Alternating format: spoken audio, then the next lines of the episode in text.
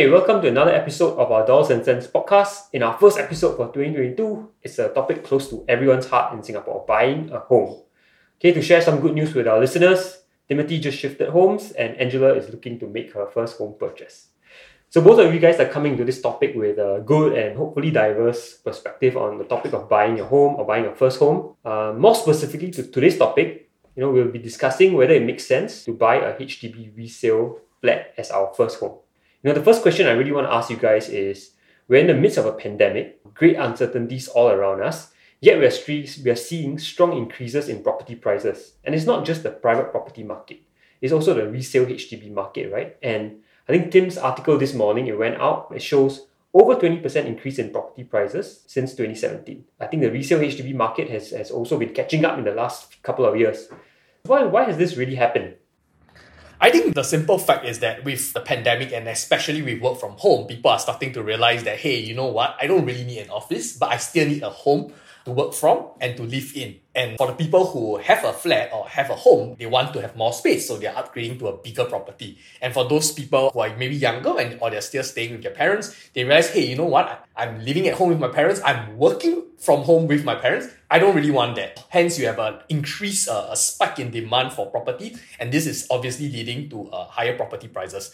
That said, I think we have to also accept that you know the graphs have shown that property prices has already been on an, on an uptrend, both in the private property market as well as the HDB resale market. Anyway, in the last few years. So the pandemic has increased that demand, but it has always been going on an upwards trend for a while already. I mean, it's not just the property market has been going up, right? In general, we can all have to accept that inflation is here right now, and it's not just uh due to the pandemic, it's just material cost is going up, oil prices are going up, electricity is going up. So it's not just property prices. I mean, there's obviously a supply short as we can see. You know, even HDB BTO flats are getting delayed to the point that I think the government even have to compensate some groups of buyers already. Yeah, I think I agree with both of you, right? I just went to the HDB resale portal and you can see there's no HDB in Singapore available for sale actually.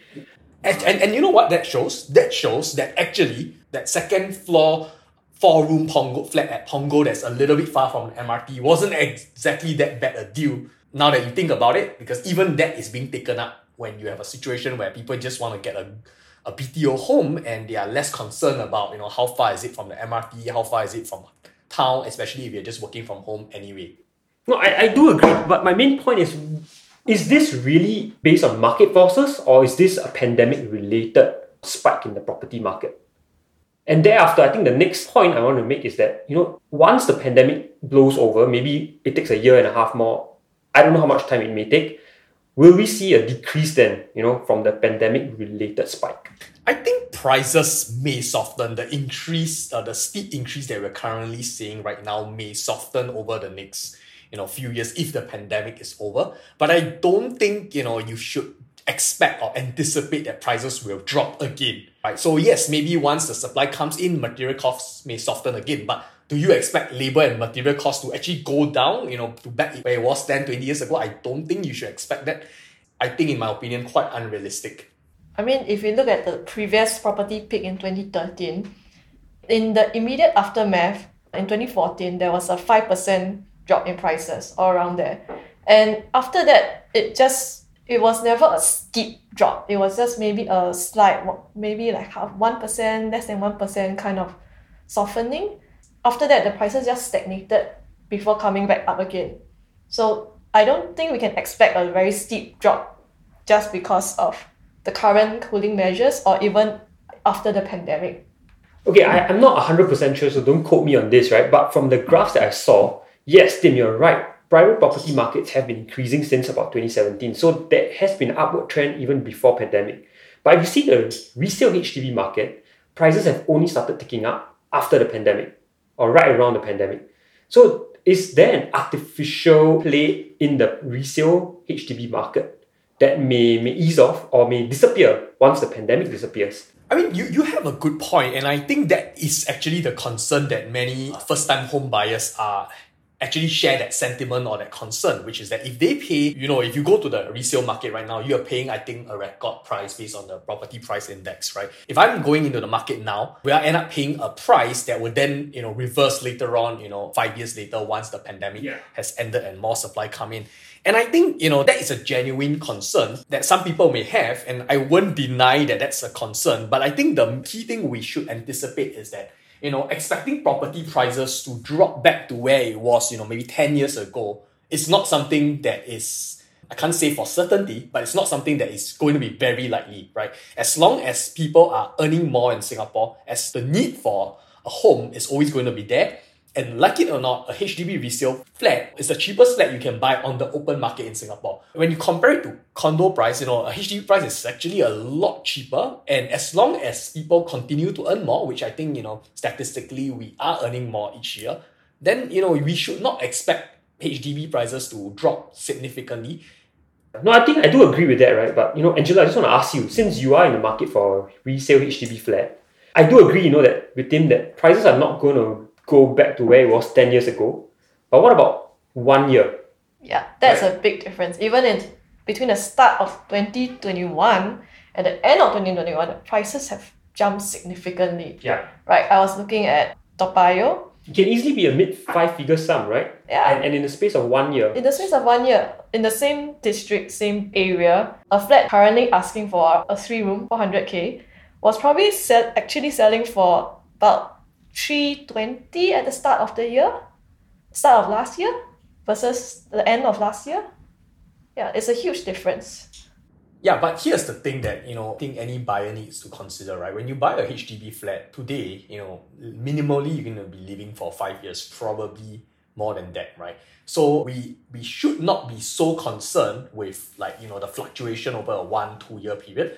But we should think more about, you know, in five years' time, in eight years' time, in 10 years' time, do we think that, you know, this is a home that we want to live in? Can we afford to pay for it? And how HDB resale market kind of works is that it's in, in the open market, right? So it takes its reference to some extent to the other flats or the other properties you can buy on the open market. That's something that anyone who are who is waiting on the sideline who genuinely need a flat should really consider that do they really think that property prices will drop again 15 20% i mean it's just like you know we share the analogy right? It's just like thinking that you know chicken rice today at the coffee shop about four dollars right? 20 years ago when we were in secondary school it was what two dollars. So are we going to say that hey you know maybe one day it will go back to two dollars again? I think it's unlikely. What's more important is really buying a flat within your means. So if you're looking on a resale flat, like you know Angela, she's looking to buy a resale flat as a single. You know, you need to buy something that you reasonably can afford, and you know that there could even be that potential that you one day could also join the BTO market. Yeah, I think the other concept I really want to explore is, you know, the word expensive. It's it's very tricky to, to say something is expensive Yeah. without a reference to something else. So if we compare it to the BTO market, yeah, you know, some people may argue it's expensive. But the fact of the point is the BTO market is not a free market, right? It's a market controlled by the government and to give subsidized flat to certain groups of people. So it's not a free market that everyone can play with. And in the same analogy as Timothy, do people want to buy $2 chicken rice? Yes, everyone wants to. Can they? No, not everyone can. So, and, and we can only buy things that are available to us. So, if anyone's waiting on the sideline and you need to buy a home to live in, you're going to have to play in the free market. I personally, I think right that the problem with why people feel that the HDB resale price is is very high is because of the BTO comparison, right? So, for example, you know, in the November twenty twenty one BTO launch, a brand new four room flat at Hougang, you know, cost an average of about three hundred forty two thousand, right? So this is a brand new BTO flat, but during that same period, third quarter 2021, the median price for a four room HDB resale flat at is about 450,000. So that's about 31%. And that's kind of like the trend, you know, in Jurong and in other estates as well. So that perception that a BTO flat, you know, happens to be cheaper because it's priced by the government leads people to think thus a HDB resale price is too high. Right, but as you mentioned, you know, the a BTO flat serves a very selected group of people, typically married couples, Singaporean couples who are married. So even if you are married, but you know, it's a Singaporean and a foreign spouse, you don't qualify for BTO flat. The next cheaper option in Singapore is really a HDB resale flat. Unless you can qualify for a BTO flat, then it's a moot point. Yeah. I mean, on, that note, um, you know, I actually did go on Property Guru, did a few search, and I just looked in Geylang, you know, an area that has HDB and also private properties. So a four-room flat in Geylang has transaction or median transactions at $630,000. A similar property, which is a condo, is over one million dollars. So that's kind of nearly double. And it's the same kind of throughout many different estates in Singapore, like Kallang Whampoa, Punggol, and even Yishun. The private property equivalent is more than double, double or more than double. So when we're talking about expensive place to live, we as individual can only buy unless we fall into the BTO category, right? If we want to live, we can only buy condo or resale HDB. And from there, we need to think about what is expensive because that's the only comparison actually. Yeah. I think yeah, the point is that most people kind of forget that buying a resale flat, you actually get additional subsidies. Yeah. And that actually might make up for the difference, assuming that you're not looking at, I mean, assuming that you're looking at uh, maybe a non mature estate, resale flat versus a BTO flat in a non mature estate. Actually, it might make work out to be a case that buying the resale flat, moving in immediately, might make better financial sense because you get more subsidies, you can move in and therefore save on possible rental. And effectively you you can get the best of both worlds, right? In this case. Yeah, no, that's a great point, right? And it's also, you know, I wanted to lead into this in the next part of my question. You know, when we buy a resale flat, we can get government grants. But the other thing I wanted to talk about is, you know, Tim article this morning. Um, he also talked about why we shouldn't maybe get the government grants when moving to a resale flat. So Tim, maybe you want to elaborate what are some of the reasons why buying HDB resale flat is great, but we may not want to use the grants. Yeah, I think generally speaking, a lot of Singaporeans, um, the ideal scenario if you're married young is that you buy a BTO flat, you use the subsidies you can as a first time applicant, you get, you know, maybe a good price, a good subsidies as well. And then after that, you, you know, maybe sell it and you change to a resale flat that's maybe bigger or in a location that you prefer, maybe near the school, right? I think the other logic also works actually, right? So for example, for those of us who are single, um, that means age 35 and above and we are not married yet, you know, we can also buy, we can buy a HDB resale flat, but we don't necessarily want to use grants even if we qualify for it. And for singles, you know, the grant that we sometimes uh, can get is I think the single scheme, right? Uh, but just because you um, actually can qualify for the grant doesn't mean you should apply for it. And the reason is because if you apply for the grant as and you buy a resale flat as a single and you apply for the grant, you actually lose your first time eligibility as a applicant right? So as opposed to if you don't use the grant, so you just basically pay market value without any government subsidy, yes, it may be a little bit more expensive than you would have paid if you had the grant. But what it also means is that after you serve out the five years MOP, assuming you get married, you serve out the five year MOP, you can still apply for a BTO flat as a first time applicant. And that's equally good as well, because what happens is that you have now you have the flat, you know, that you you will stay for five years Maybe you get married during that period, and after your five year MOP, you can apply for a BTO flat if you're successful. Then you know you maybe take about three, four years to wait for the flat to be ready, and you still have a house to stay at during that period of time, which means you can also sell it, and then you can move to your BTO flat thereafter, and that's a very good outcome actually. I think that's great. I mean, it sounds logical in theory, but I guess Angela, since you are in that process, maybe let's just ask you. You know, my my questions I have is, you know, we have to buy that HDB resale flat. We still have to serve out the five year MOP, right? And if we go on to buy the BTO in the future, like Tim mentioned, there's at least a four to six year wait if you want to get a new estate coming up. So that's kind of like planning 10, maybe slightly more than that, into 10 years into the future. So the question really is if you are going out there to buy a resale HDB flat today, should you buy something you want to live in forever and see yourself living in forever? Or should you really go in thinking that, hey, you know what? I'm only going to live in this flat for like 10 ish years and then after uh, that I'll move into my BTO. I mean, that's kind of the question I'm struggling with right now.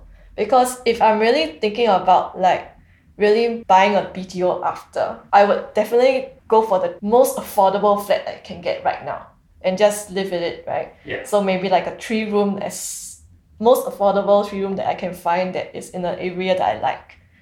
But that doesn't give me a lot of flexibility in in the case that maybe I serve out the five years MOP, I'm still single. And now I find that the flat is too small because. And, and in the early scenario, you are kind of forced to buy with someone else. That means you get married or find yeah. um, another family member to buy yes. and form that family nucleus with, right? Yes. Yeah. And that might not happen. But I don't see how that's different from someone else who buys a BTO flat first they have that certainty of having that family They- nucleus already. They don't have that certainty, right? So, for example, someone could buy a flat under the fiancé fiancée scheme, which is maybe at that point in time they're not yet married. Because at that point, they have the choice to buy a resale flat, but they chose to buy a BTO. Whereas the other group of people do not have that choice to buy a BTO flat. No, but regardless, when you choose to buy a BTO flat, you have to wait for the BTO flat to be ready. Exactly. So that's a three to four years wait, and then you have to serve out the MOP as well. Whereas if you buy a resale flat today, and just assuming you are single, 35, and you buy a resale flat today, you know, you own, I mean, you get the flat immediately.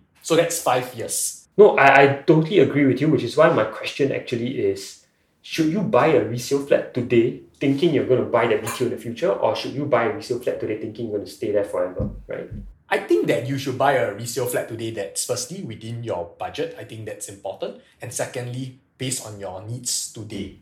I agree that it has to be based on your current needs because those is what's most important to you right now.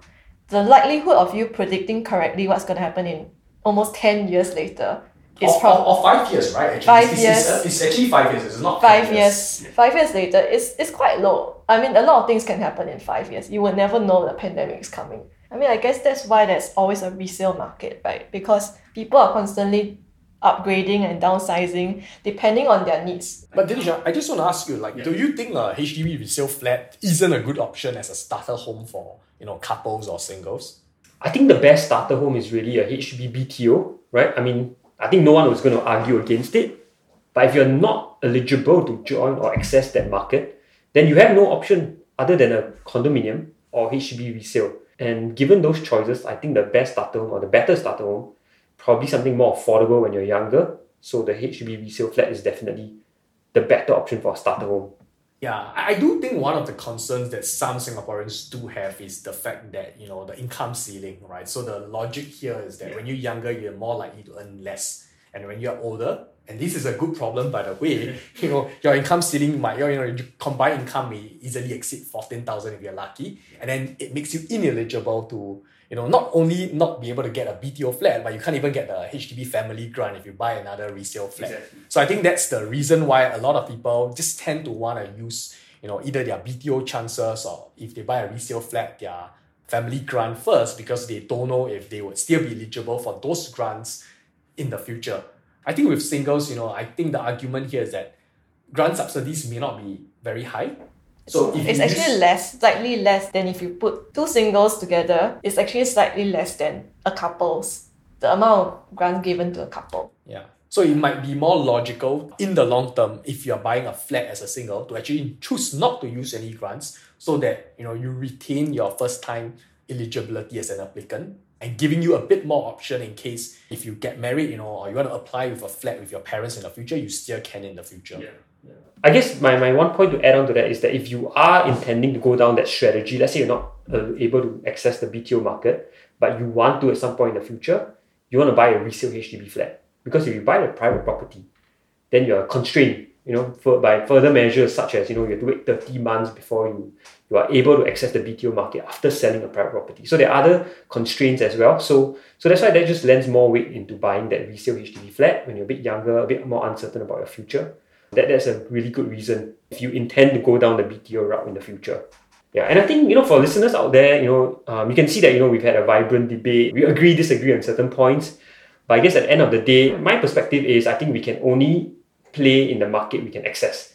So all of us obviously ideally would want to pay a lower price, but we can only play in the markets, even in the BTO markets And that even we can the- access. Yeah, and Dinesh is absolutely right, right? Even in the BTO market, you can see that property prices has kind of increased Yeah. a little bit compared to, you know, if you bought it four or five years ago. And I think a lot of the, in my opinion, some of the frustration sometimes pertaining to like HDB resale flat is that people used to lament about how it used to, you know, cost, you know, half the price of what it is today 15, 20 years ago. But, Yeah. you know, unfortunately, like it or not, you know, inflation does come into play here. You know, everything is more expensive today. The other thing which I think Dinesh we didn't mention is the rental market, right? So the rental market is indeed an option for people who are looking for housing solution. But as a lot of some of us are finding out uh, recently, you know, the rental market is expensive, right? So it becomes a situation where you might be better off buying a HDB resale flat, you know, maybe even paying more than you want to. But then when you count the mortgage, you know, you're actually paying less than if you rent that same HDB flat. And I think that is something that, you know, is also worth thinking about, right? Yeah, yeah. No, I guess yeah, for Angela that's uh, I'm, I'm resigned to the fact that I cannot access the BTO market right, Right. now. But but what about advice for people who are in similar situation? Like like how do you process your thought process when it comes to identifying the right resale flat for yourself?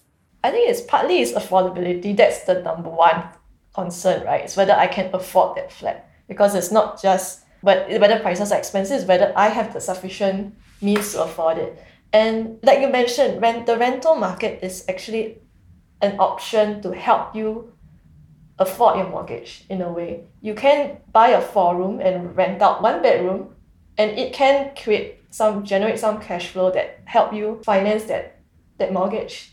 I think Angela makes a good point because if you talk about couple buying a HDB flat, typically that means there's at least two of them, you know, mine before any kids come. So there's at least two person living in most HDB flats, right? If you think about it from the, from that point of view that you have to apply with your spouse. Right. I think according to the population census, about three point two people now in one HDB you know, flat, right? At Probably with a kid and, and maybe an elderly parents. But if so, if you think about it, if a single is buying a HDB flat, it actually makes sense that they should at least rent one room out to maybe another single that could bring in an income of maybe about seven hundred to eight hundred dollars depending on where the location is. So if you use a bit of your CPF money to pay for the mortgage plus that seven to eight hundred dollars, I think that actually covers the bulk of you know a lot of HDB loans that you might be taking. Of course, you know, if you prefer to have the whole house to yourself as one person, then you have to bite the bullet and you know you, you probably have to, you know, uh, pay everything on your own. Yeah, I will say if you want to buy a flat, always think about what Angela said, you know, affordability. Know, prices went up 20 to 30% in the last one to two years. Tim doesn't see it going down in the next one to two years. I also don't see it going down. But in a situation where it goes down one in the next one to two years, 20 to 30%, you don't want to be left in a situation where you can no longer afford that flat, right? And you have to fork out maybe additional principal to cover the mortgage. So you don't want to be left in that situation. So always think about affordability, and I think that's that's quite important. And the last thing I want to leave our listeners with is that we usually also always write articles about content related to or on the topic that we're discussing on our podcast. So please feel free to go to our website and, and read more about what Tim wrote about this particular topic. Thanks, guys. Thanks. Thank